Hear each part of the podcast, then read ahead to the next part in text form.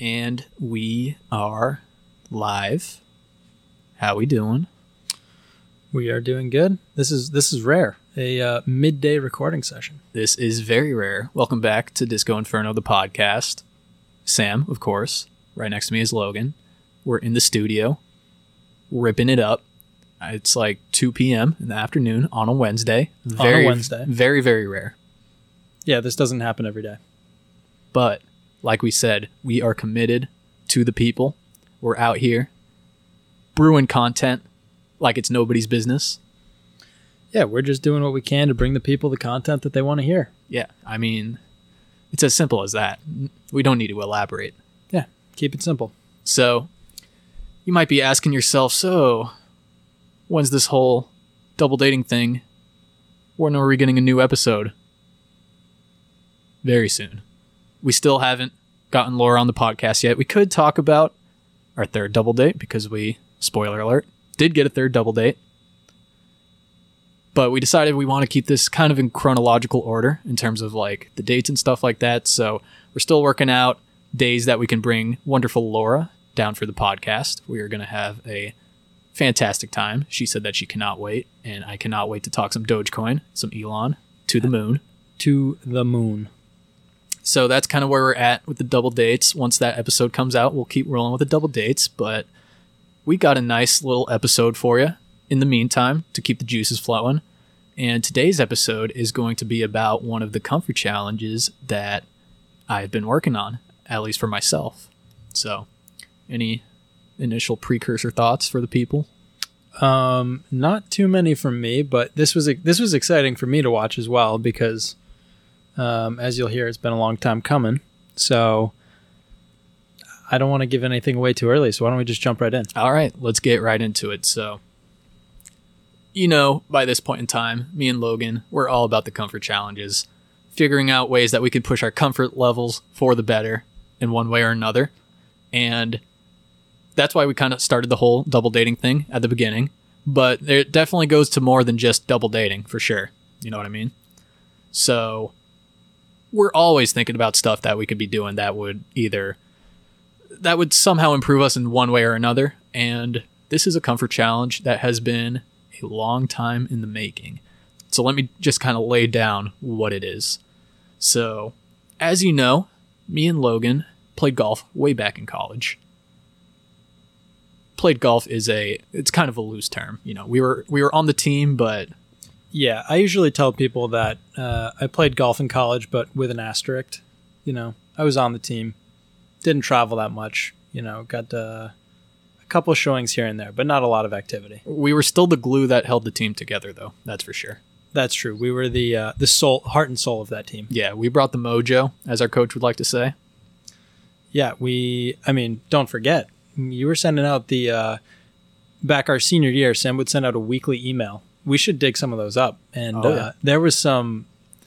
It was like a weekly hype email slash recap of the week slash song of the week slash whatever Sam felt like talking about on that day, and there were some some electric uh, emails to the team to to keep people involved, keep people going. Um, we those were a wanted to we wanted to build a nice familial style culture for the team our senior year me and logan that was our main priority so we went ahead and did that while the other two seniors they were busy captaining the team doing the whole they were more tailored towards the playing aspect of it and we were more tailored towards the getting everyone together and making sure that we create a great experience for all you know what i mean Yeah, we'll leave the playing to the rest of the team. For us, we'll uh, we'll just lead the spiritual charge. we maybe i should bring the emails back weekly disco inferno email Listeners, tell us what you think. if anyone would subscribe, hey, just let me know. More than happy to do it because they were some good emails, that's for sure. Anyways, we were on the golf team, but as I've mentioned kind of in the past, I have been dealing with various injuries over the years, okay? To be quite honest, I haven't been 100% since I was about 16 years old. I hurt my ankle back in high school. It's still bugging me to this day. I also had a shoulder thing going on back in high school, which thankfully is feeling better. But then once I got to college, my freshman year, I hurt my knee. Still bugging me to this day. Junior year, I ended up tearing something in my hip after we were doing hot yoga.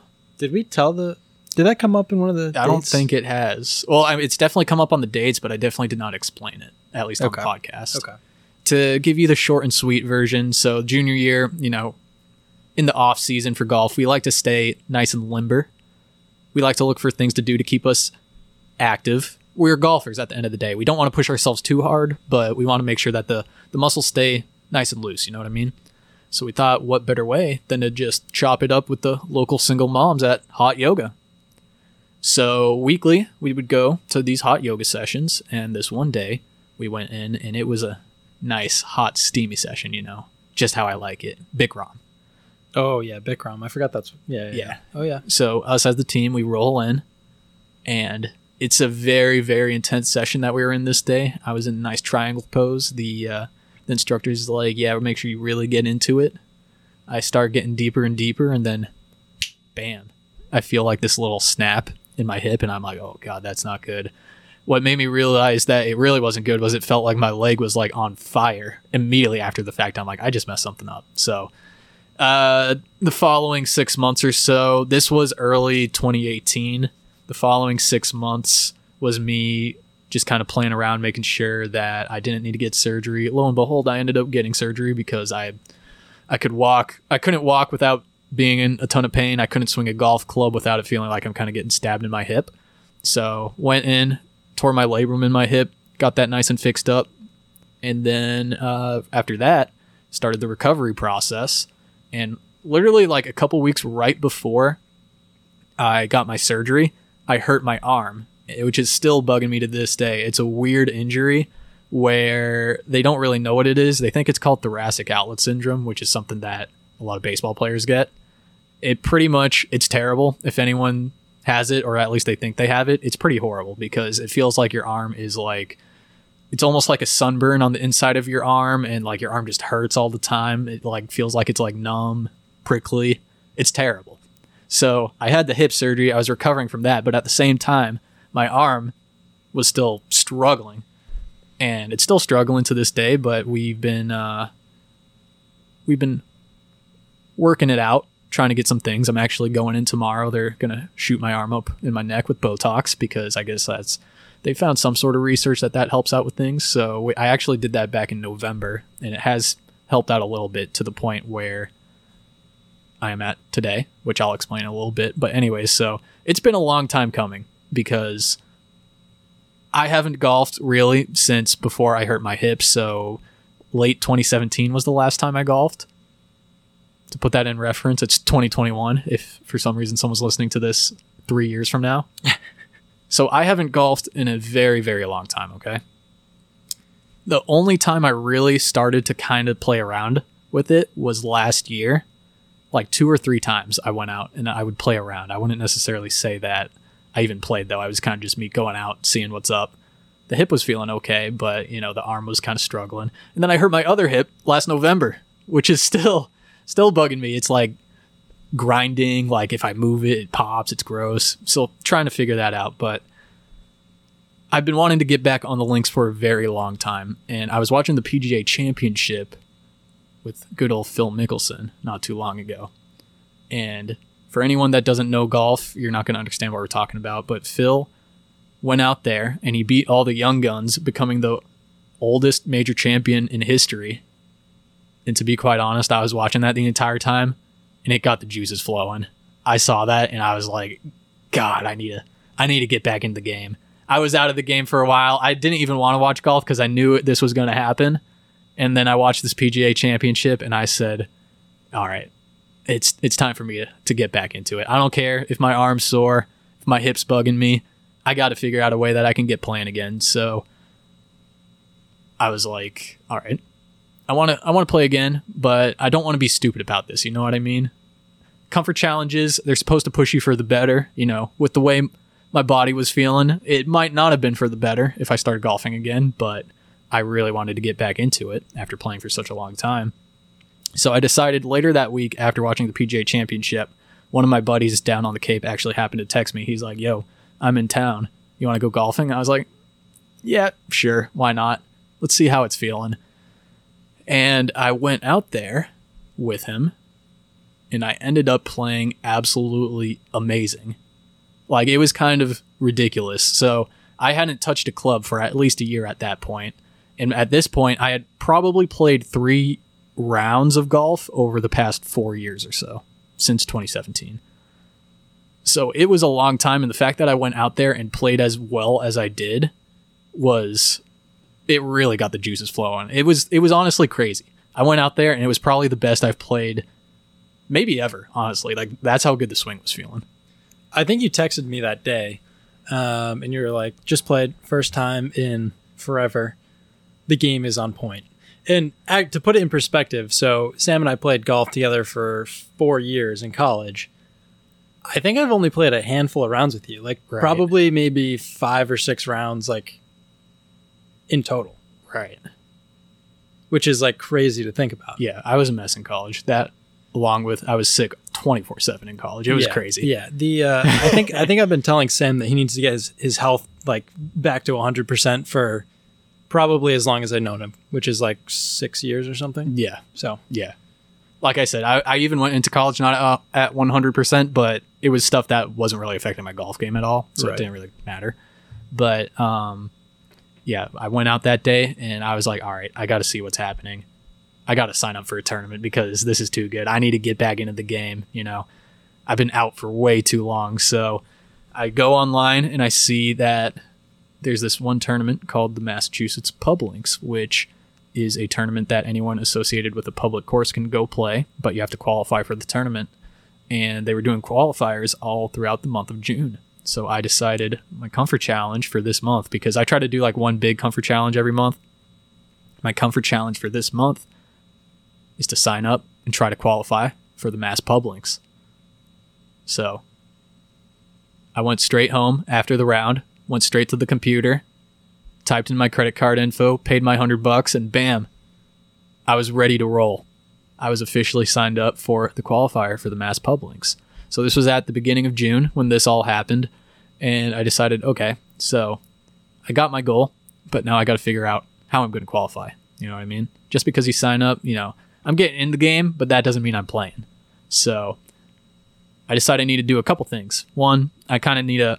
The game felt like it was good, so I didn't think I needed to practice that much, especially because I didn't want to aggravate my hip or my arm or whatever. So I decided I want to try to get my body in as good shape as I can before the round. So I started going over to, well, I've been going for a while over to TB12 in Foxborough, which is like Tom Brady's performance place. If anyone goes there, go see my man Joe Joe Kudelka. He is the goat. So I went talked with Joe. I was like, Joe, my man, like this is big. Like I'm playing in this tournament. I haven't played in a tournament in who knows how long since 2017. He's like, all right, let's do it. Let's get after it. So we worked out this huge workout plan for me to do for like the month leading up to the tournament. I started doing that about a week in. I was doing one of the workouts, and it's like one of those ones where you throw a medicine ball at the wall. It came back, and I caught it weird, and I ended up partially. Well, I didn't go get it checked, but I sprained my wrist. Okay, this is not the first time I've ever sprained my wrist, so I just knew what to do. Put it in a brace for two and a half weeks, and then I was good to go. But with that being said, you know, I couldn't really practice swinging a club or anything while I got this stupid wrist brace on. So, minor setback throughout it, but I kept my hopes high. I was like, all right, well, this has happened early enough to the point where I can still be good to go for the qualifier. I just might be a little rusty. So, two and a half weeks go by. I'm practicing again. The swing's not as good as it was before, probably because the wrist was bugging it a little bit, but I was like, okay, it's not bad. Now, let's go back to a couple days ago, the day before the Publinks tournament. I wake up in the morning. I'm like, oh God, not again. I don't think you've ever heard this story I'm about to say, too. I wake up with one of the worst stiff necks I've had in a long time. I get these, I'm not sure about you, I get these stiff necks kind of randomly, like once every year or two years, that are just brutal, like debilitating. Can't move without wanting to throw up. They're that bad. Like, it's terrible. I don't understand your health situation at all because I just like don't experience any of these things. I've really been pretty injury free my entire life. I don't get sick that much. Like I, it's just polar opposites. So I don't even I don't even follow. Go on. Yeah. Well, So every like year, two and a half years or so, I get this terrible stiff neck where I just cannot move. If you saw me on Instagram, I posted a picture with me and Logan like on a Zoom call and I was wearing a neck brace. I had a stiff neck that day, but it wasn't terrible.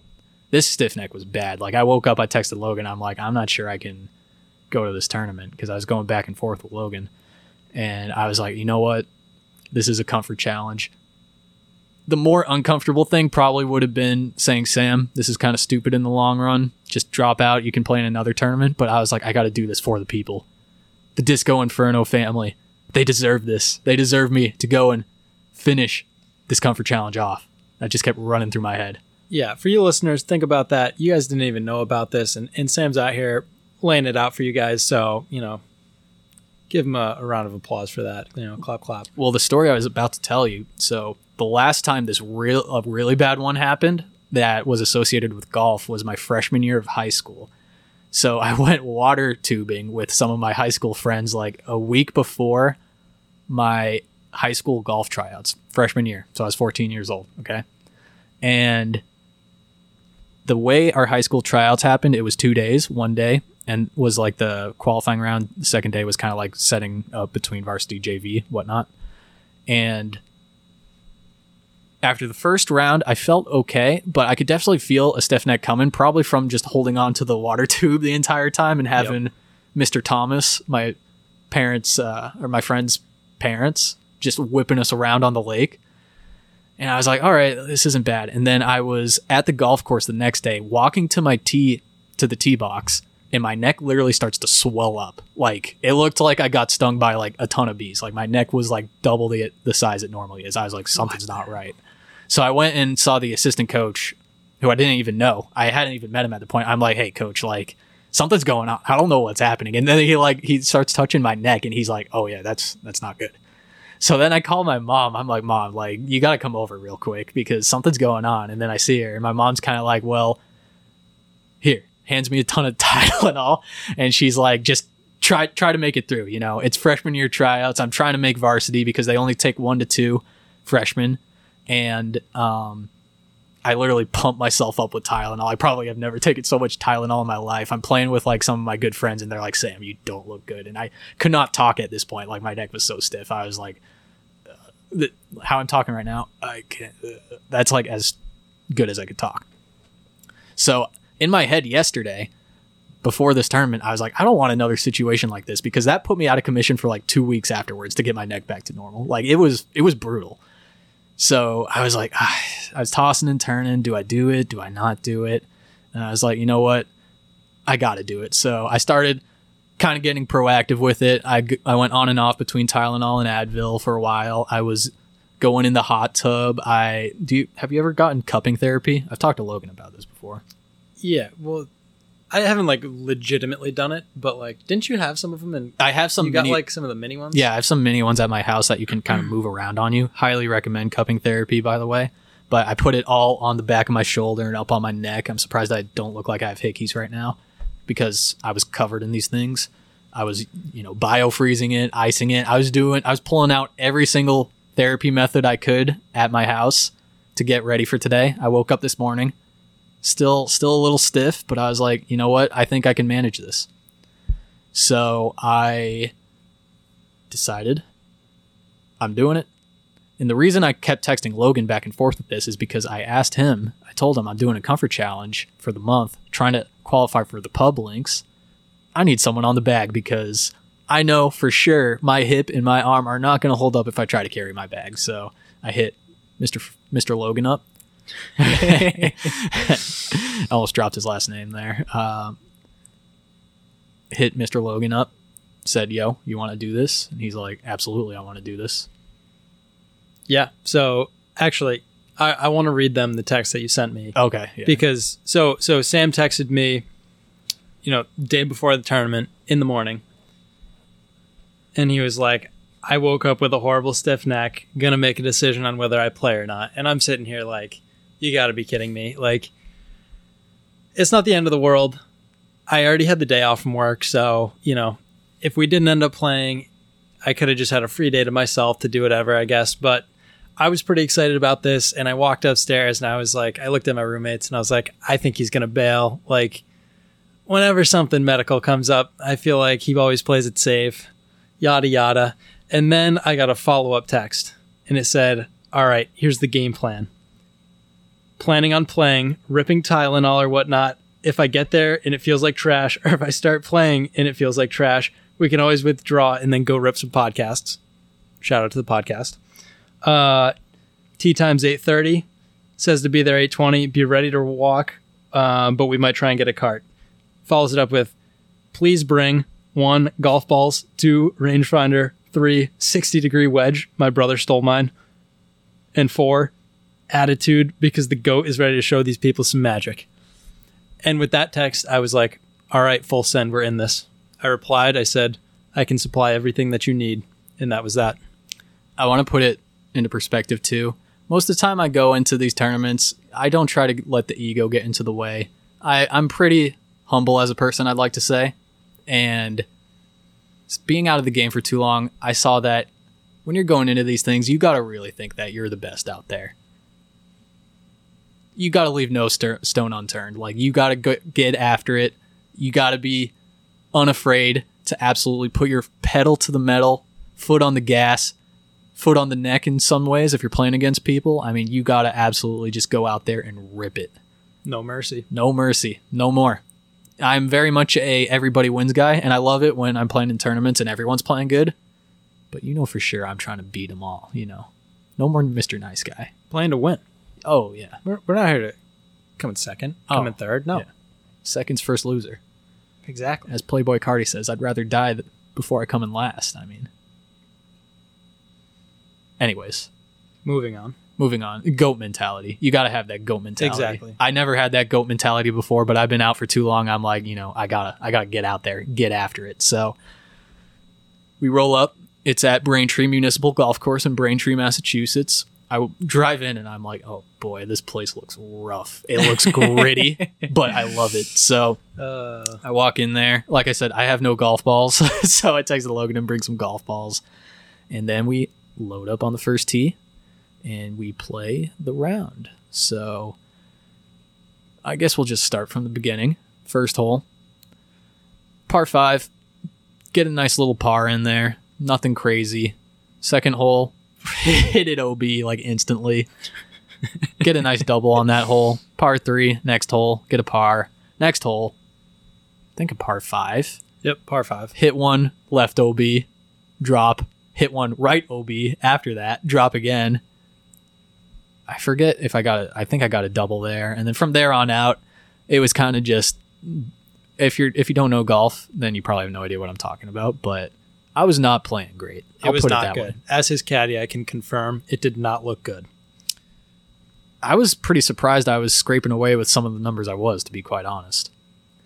Yeah, well, you were you were putting pretty well. The problem was every tee shot you were just pulling left with a hook, Yeah. and this is like a tight course.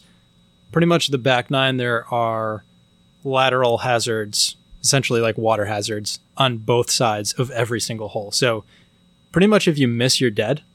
And the back isn't even like short, so it's not like you're hitting like an iron off the tee. I mean, you're pulling the big dog every time. Especially for those of you who don't know, you know, while Sam is an absolute specimen of a human being, he doesn't really move the golf ball too far. Yeah, Um, I've always been a finesse player, which I thought this course would suit me towards that because typically I'm money off the tee. I remember like back in high school, my strongest thing was hitting fairways. Like I could hit a fairway like nobody's business. I couldn't hit it that far, but I could hit a fairway. I think I played this one stretch of holes where I think I went like 30 holes hitting every single fairway. Like that's bananas. like it I'm I'm pretty money in terms of accuracy because I have to be because I can't hit it that far. And today I was just not having it. And you know, it, there could have been a few factors like maybe it was because of the stiff neck, you know, I couldn't rotate all the way or maybe the wrist was bugging me a little bit, you know, I couldn't release all the way, but we're out here to play like I can't be making these excuses. You're out there. You got to make stuff happen, you know what I mean? Like it doesn't matter. It the golf course does not care if you have a stiff neck or if your body is sore, you know what I mean? It's out there. It wants you to play it and it does not care how you play it. It does not give you any mercy. I mean, listen.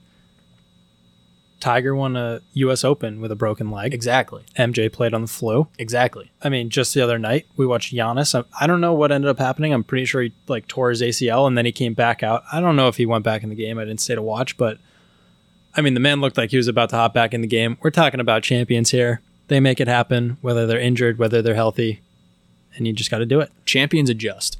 That's facts. And I was out there. I was trying to make adjustments on the fly, and I think for the most part, like once the middle of the round came, I kept it under control. The start was pretty rough, but as the day kept going on, I kept it under control for the most part. Nothing special, nothing great, but nothing terrible for the rest of the day. After the first like six, seven holes were kind of rough, but after that, I kind of started getting. I wouldn't say I got in a groove because I still wasn't playing that good, but I was to the point where I wasn't playing terrible. You know what I mean?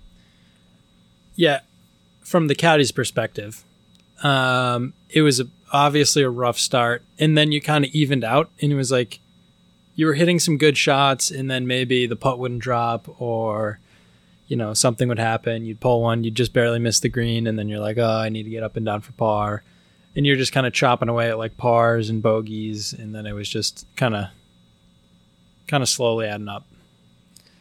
Yeah. Yeah, that's how it was. In terms of me as a player, it was frustrating as a round. I think I ended up so I started on the back nine. I shot 44 on the back nine, which was terrible.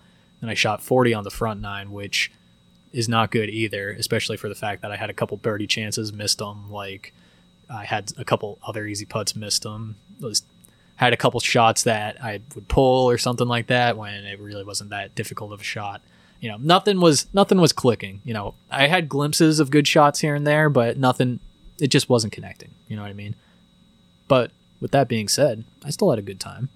I shot what was that 84 Yep, 84. 84 which i don't think is going to do it in terms of qualifying me for the pub links which is really tragic. But there are a few takeaways from this. So even though my goal for the comfort challenge was to get back into the tournament and to make the pub links of course, I'm probably not making the actual tournament itself, but the fact that I got back out there, that in and of itself is a huge W because I, two years ago, I did not think I was going to be playing tournament golf ever again.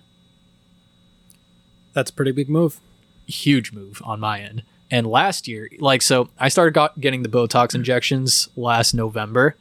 Before then, I couldn't even swing a golf club more than five times without my arm feeling like it's on fire. Like, even last year, I wasn't golfing at all. So I never really saw me playing tournament golf as part of the equation from here on out. You know what I mean? I was just more focused on can I get my arm to feel okay? Let alone get onto the golf course, you know what I mean? So that in and of itself is a huge W, you know what I mean? Trying to even though the result wasn't what I wanted for, and this is the most frustrating thing as a golfer when you know how well you can play and you just don't play that well, it's extremely frustrating but I really can't knock myself too hard. Like, I did put in a decent amount of effort, like getting ready for this tournament. I would also say, I mean, I was telling Logan, since 2017, I've played golf maybe a total of five times. so this is probably my sixth round of golf within three, four years.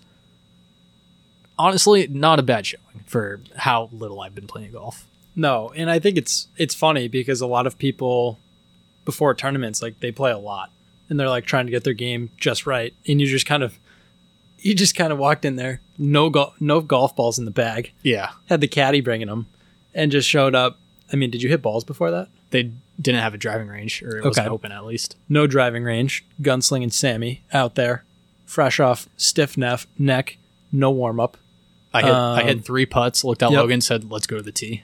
Yep. he texted me. The tee time was eight thirty. I got there at like eight, and he was like, I didn't realize he had zero golf balls in his bag. And he was like, Hey, I'm on the putting green when you get here. And I was like, All right, I'm just doing a couple things, then I'll be over. And then I get over there ten minutes later, and he's like, Can I have the balls? I need to hit some putts. And I was like, Dude, you should have told me. I would have brought him over earlier. Um, but yeah, there's something to be said for just going out there and uh, and sending it though, right? Like, Oh yeah, for sure. I I really wanted to make this qualifier though, just because I played in the pub links a couple years ago, like back in actually 2017, summer 2017. I played in the pub links and qualified, of course.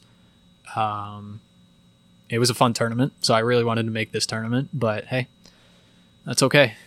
I got out there. This is me getting back into the game. I think this is officially the start of comeback season. I love that. And for those of you who are not tournament golfers, playing tournament golf versus, you know, going out for 9 or 18 holes with your boys, it is like very different. Yeah, very different. It's like a I mean, I don't maybe maybe that's just me, but I feel like the approach is different. You're out there like there's one thing when you're out there just messing around, like hitting shots, and then it's a whole nother when you're like actually trying to score. And so yeah, tournament golf is not like just uh, waltz in there unless you're. Uh, there's a couple guys we know that can do it, but Yeah. not many people can just waltz in on no practice and just be like, all right, let's rip it up and go actually like Rip it up. yeah, go actually rip it up or at least give it like a good effort, you know? Yeah. So just the fact that I went out there, that's a huge W in my book. And yeah, uh, as a comfort challenge as a whole, I think it was good to get back into the game. You know, definitely pushing the comfort limits on a whole bunch of different things. If, you know, one thing to take away from it all is that it got me back into like a really good workout regimen because I was training pretty hard. That's the thing about these comfort challenges. We try to make them like pretty short term, like a month in advance, but it keeps you occupied for that month with some sort of focus and some sort of goal. So my goal, of course, was to make the qualifier, and I played in the qualifier, but of course didn't qualify. But to get to that point, I had to do all these little things that eventually would rack up, and it kind of got me into the flow with things that maybe I wouldn't have otherwise been doing. This sounds a lot like uh have I talked to you about positive feedback loops? No, Really? you might have here and there, but I don't Okay. think we've had. Surprisingly, we haven't had this in-depth discussion. Okay. I'm I'm a big believer in positive feedback loops, which is essentially saying, you know, if you start if you start doing good things, like even if they're really small and you're consistent with them, they start compounding. So a good example that I like to give people is like um this would actually be a negative feedback loop, but to put it in perspective, right? So say you're like a moderately healthy person, right? You eat relatively well, you exercise, you know, enough to stay in decent shape. And then you start to get lazy. Okay. Maybe you don't work out for a week. Maybe you don't work out for 2 weeks. After those 2 weeks, if you're not eating as well, your body doesn't feel as good. And then it becomes even harder for you to get back onto the workout grind, right? and then so maybe you push it off or you don't really you don't get back into it then and now you're at a week later you're at three weeks your body is probably feeling way worse than it did three weeks prior and if you keep compounding that way you would get to a point where you're probably overweight and really out of shape. And then the climb back to getting healthy is just getting harder and harder because it's going to take a longer amount of time for you to exercise and eat right in order to get back into you know good shape right? So basically what i'm the point is that works on the positive side too where if you start doing good things building good habits essentially it's good habits right um, over time as long as you're consistent with them those good habits instead of putting effort to make them happen they're going to be second nature and that's going to free you up to do more good things which is going to make you better and better and better over time right so that is like the simple explanation into feedback loops, and I am a big believer in them. and this is kind of interesting too. So I made a ton of smaller little. I'm not even going to call these comfort challenges. I would just say goals, so to say, for the month. And I kind of tied them in together so that I wasn't necessarily focused on each individual one. It all kind of worked together. So one of them, one of the smaller goals I had was to get back into a daily workout regimen. Mhm.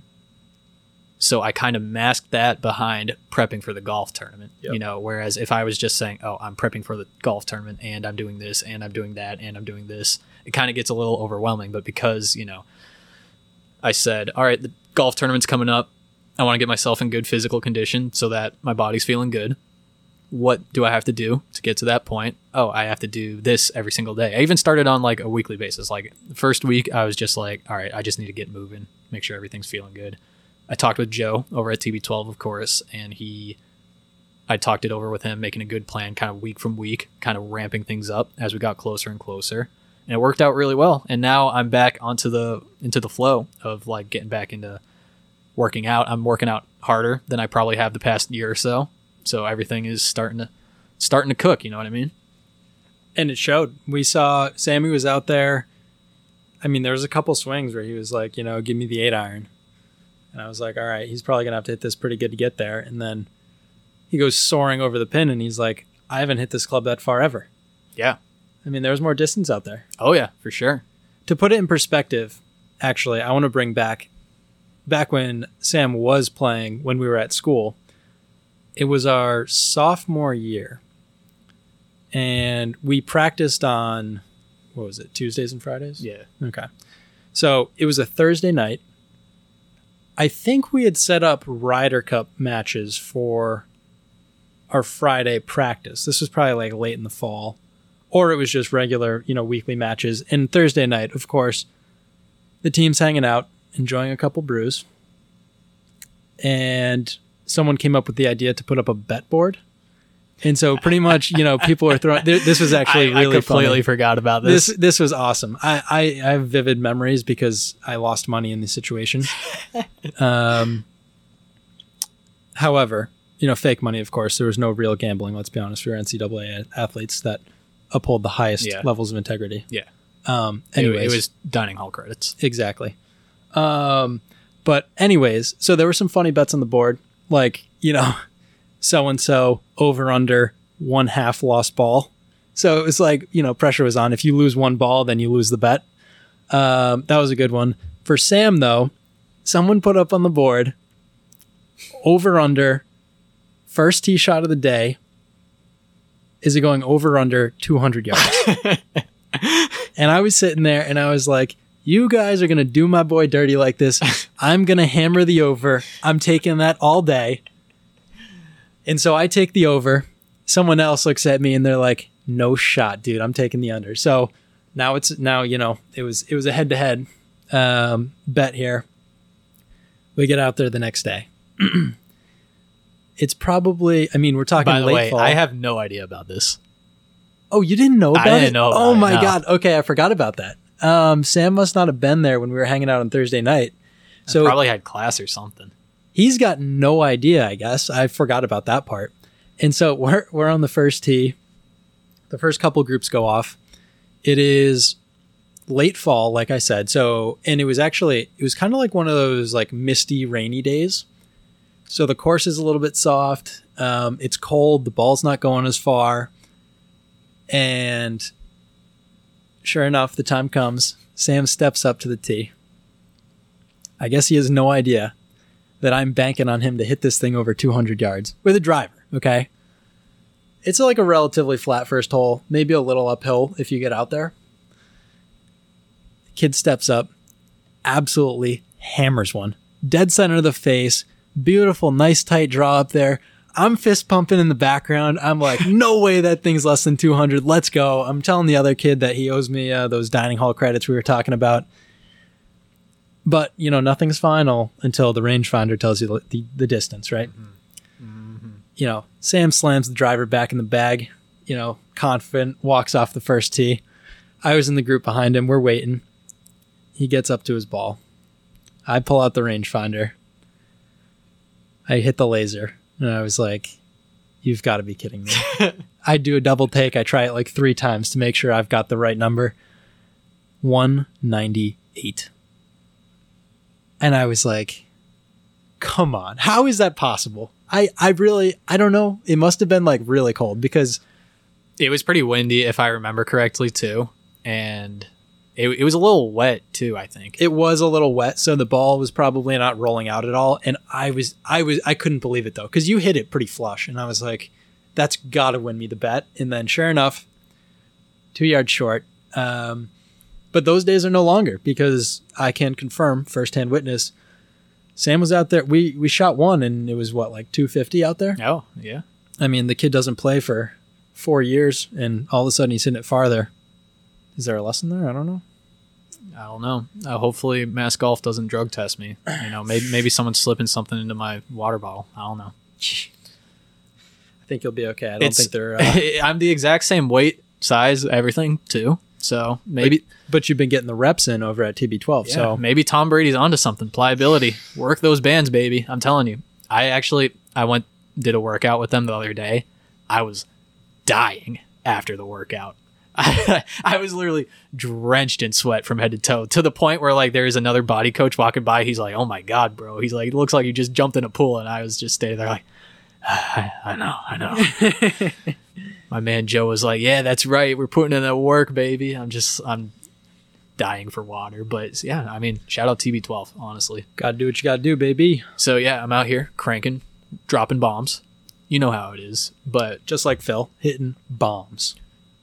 Once once I piece a few things together, we'll be cooking. There was promise out there.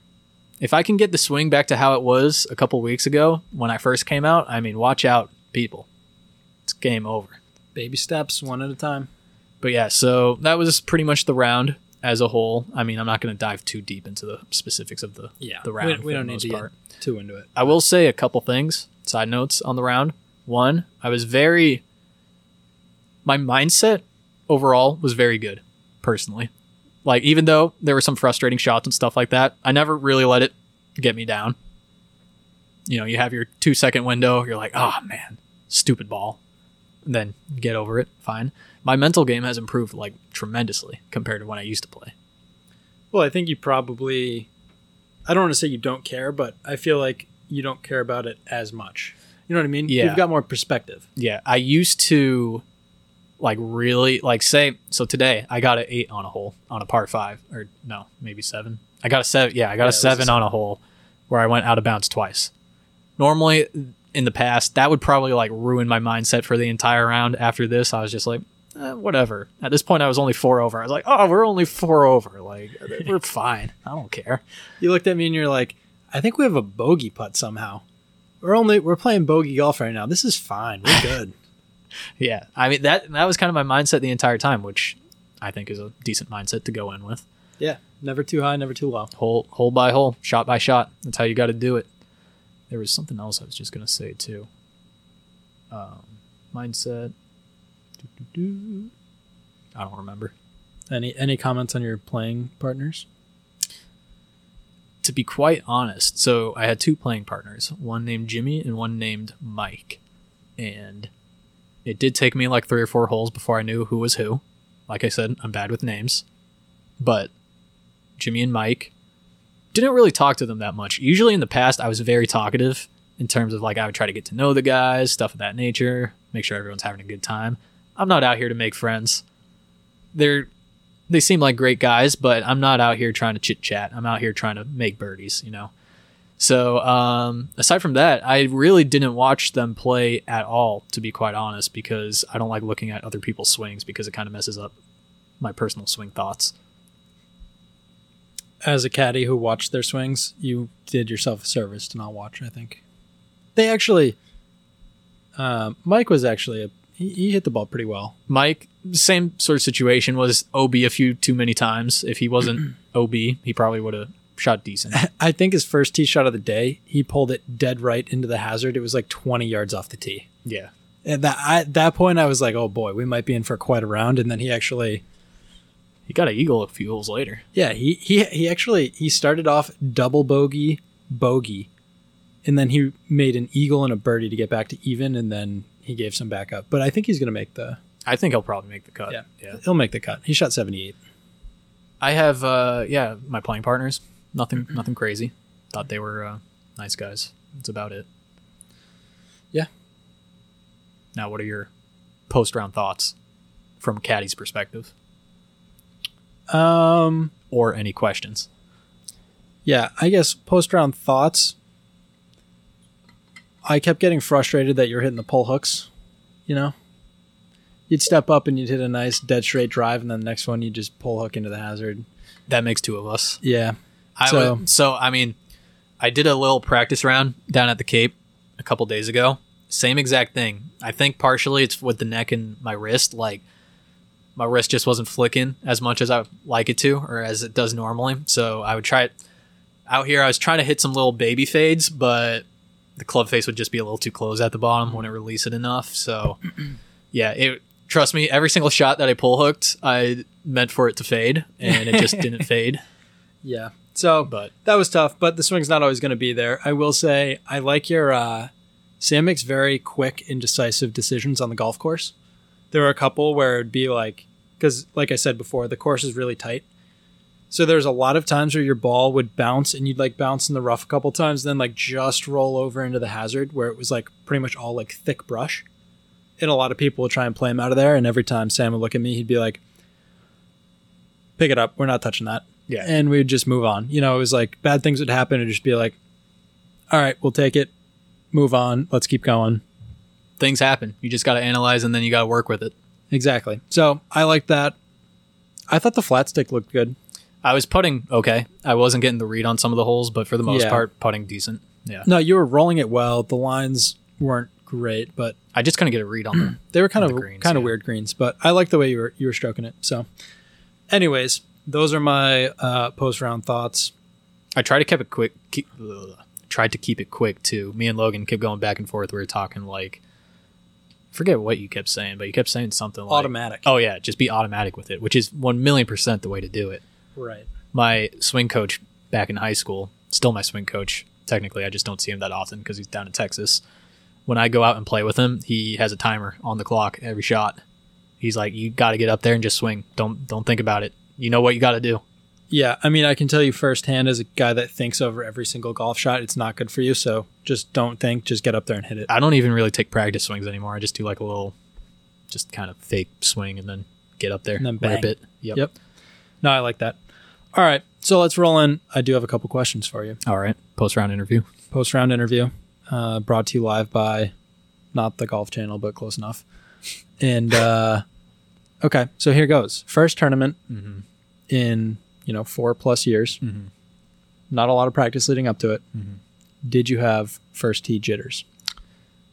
I did have a little bit of first tee jitters in the sense that I wouldn't say I was nervous to the point where I was like, "Oh my god, I'm so scared." It was more just like it's I I always get first tee jitters just on the first tee. Like, you know, you, the adrenaline's pumping a little bit.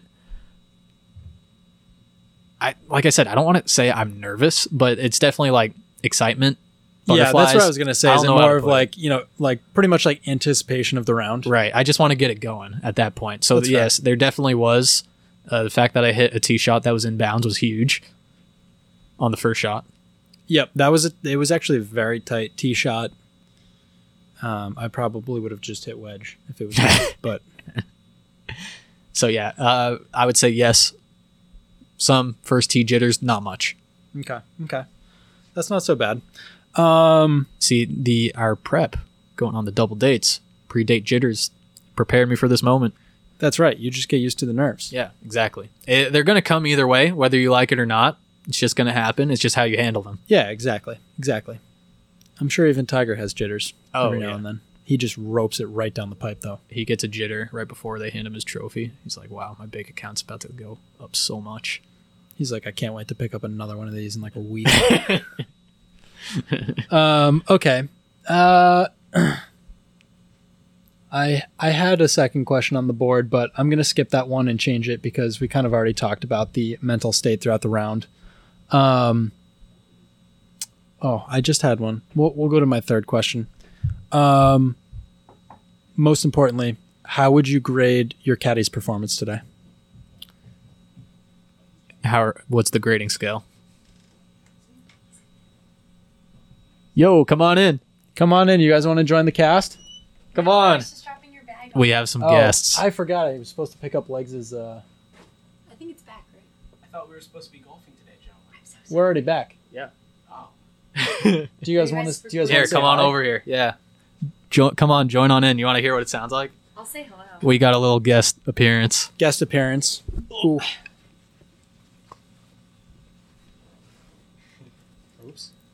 Sit down. Give it a couple words. Oh wow, you can just hear it right in your ears. Testing yes. one two one Well, two. you got to be close to the mic there. Can I tap it? Sure. Damn. Testing one two one two. Do you have anything you want to say to the Disco Inferno listeners? No, I think Uh, you guys have got it covered. This yeah, is a nothing specific. stream. I'm mostly kind of curious about, about how the golf went today. We, Uh, we bring home gold, we did not bring home gold. podium. We did not bring home podium. We have fun. Beer. We had a great time. It's kind of like what There we happened when Sergio played. You go home early. I'm out. um, This is a cool bike setup. still over there because I should probably. pick Nah, I brought it back. Oh, you're a. And I had it locked up too, so it was all good. I'm not. Oh, worried and you it. guys are recording it too? Oh, you're Oh, live. Ah, all right. Okay. There you go. I gotta go. uh, but no, your bag's back. So All right. Thank you sorry very to much. Interrupt. No, you're Keep good. doing what you're doing. I see. I thought I heard voices, but you were talking. I really want to keep that in. I think I might. We'll see. We'll have to get consents from the gang, you know. We'll listen to it, see how it sounds. Okay. Well, let's go back to the question. Okay. How would you rate your caddy's performance today? Right. I think I left off at what kind of grading scale are we going with? Um, pretty much anything you want. I'd say he had a on a scale from 1 to 10, he was a 1738. Oh, Fetty, my boy. That's what I'm talking about. I'll take that. I'll take that and run. It was great. He was keeping he was keeping me uh, very nice. Not, he kept the mindset nice and going. He that made zero sense. Yeah, it didn't really make any sense. What I meant was he kept reminding me to be automatic. That's what I needed out there. We were talking a little bit about pop smoke out there. Kept the vibes right. I think I brought up Pop Smoke too late because if I brought him up early, you probably would have been a couple under early on, and then we would have room. Right. You know. Exactly. So I also I was listening to what was I listening to before the round? I just put on my toxic playlist. I was listening to like Kevin Gates, Young Thug, Hmm. Future, Drake. Did you listen to Really Really? I did listen to really, really coming in, but it wasn't stuck in my head. You know how sometimes before a round you'll have a song that just keeps on playing and playing. Oh yeah, I used to have that all the time. I I don't know who I had in my head today, but it clearly was not getting the job done. It was not Kevin Gates though. We we mm. haven't really talked about Kevin Gates much on this podcast. I was thinking about this as I was driving up listening to Really Really. He's another one of those rappers that we really just we're on the same frequency. We love Kevin Gates, both of us. Yeah, definitely love him. I think I really only know maybe like three of his songs, but it's enough to keep me going. So he's good. I'll leave it at that for now. But yep, uh, in terms of Logan as a caddy, next time I need a caddy, he's coming along. Great work, very nice job. as long as I can get out of the day job, I'm there. You know. You know, with the way that I'm dropping bombs now, tour's calling me, Listen, caddies, caddies make good money looping on tour. So especially ones that podcast, true, true, which right now is probably zero. Right. We're out here changing the game. We could get on Fore Play maybe. Barstool. Oh yeah, Do they still do that? I think so. I was confused for a second. I was like, "What's what?" Yeah, yeah, yeah. That's the for those of you who don't know it. I'm pretty sure it's called for F O R E play is Barstool's podcast. That's golf related. I think they bring golf people on and talk. Right. Yeah. Anyways, okay. To question number three. Mm-hmm. When's the next next event? Next event to be determined right now. TBD. We got to see what the schedule's looking like. It's a little late in the season, so a lot of the mass tournaments already over. But hey, we'll take a look, see what's out there. Maybe we make a trip somewhere. I don't know. But I'm definitely down for another tournament in the very near future.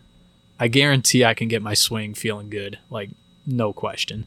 It was just a little, you know, my, so couple yellow lights along the way with the wrist and the neck. Not out here making excuses, but they were definitely factors for sure. Once I get kind of that stuff situated, figured out, we're cooking, baby.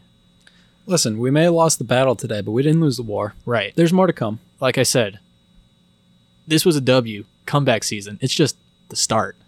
You only fail when you stop trying. Exactly. So, So we'll e- be back. even we the be back. even the goats lose from time to time. You know, McGregor's got a fight coming up.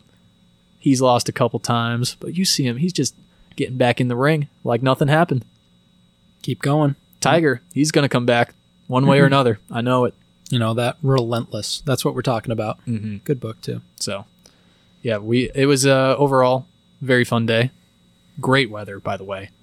It was a steamer out there. It was like 90 degrees and sunny. Oh, just how I like it. It was hot. I prefer cooler temps personally. But yeah, overall, that was a success. I would say somewhat minor success. I'm not going to say major success, but minor success, and just in the fact that I was be uh. I cannot speak today. I apologize, people. It happens. I'm mentally drained. It's the first time I've waken up at 5 a.m. and who knows how long. You got to do what you got to do, though. That's right. All right, with that, I don't really have anything else noteworthy to say. Um, I hope someone found at least a little bit of inspiration or something to go out there and try something that they were a little afraid of. Because to be quite honest, I was very afraid I was gonna do something bad to either my neck or my hip or whatever throughout this entire process. But look where we're at. We're just cooking. Listen, you're not going to die. Go out there, give it a shot. If it doesn't work out, now you know. In the words of 50, get rich or die trying. That is facts. So, yeah, figure something out for yourself. Make a plan, get after it. If if it works out, great. If it doesn't, learn a little bit from it, have some fun along the way, and go from there. So, with that, we'll leave you there. Hopefully, the next episode will have Laura coming on. If not, maybe we'll drop a little double date number three episode. I don't know. It depends on the timing, but Probably depends on what we're feeling the day we sit down at the next uh, recording. But yeah, we sat down today, not really having any idea what we were going to record. We decided, hey, why not just talk about what we did today? So, Yep. so with that, thank you everybody. As always, peace and love. until next time.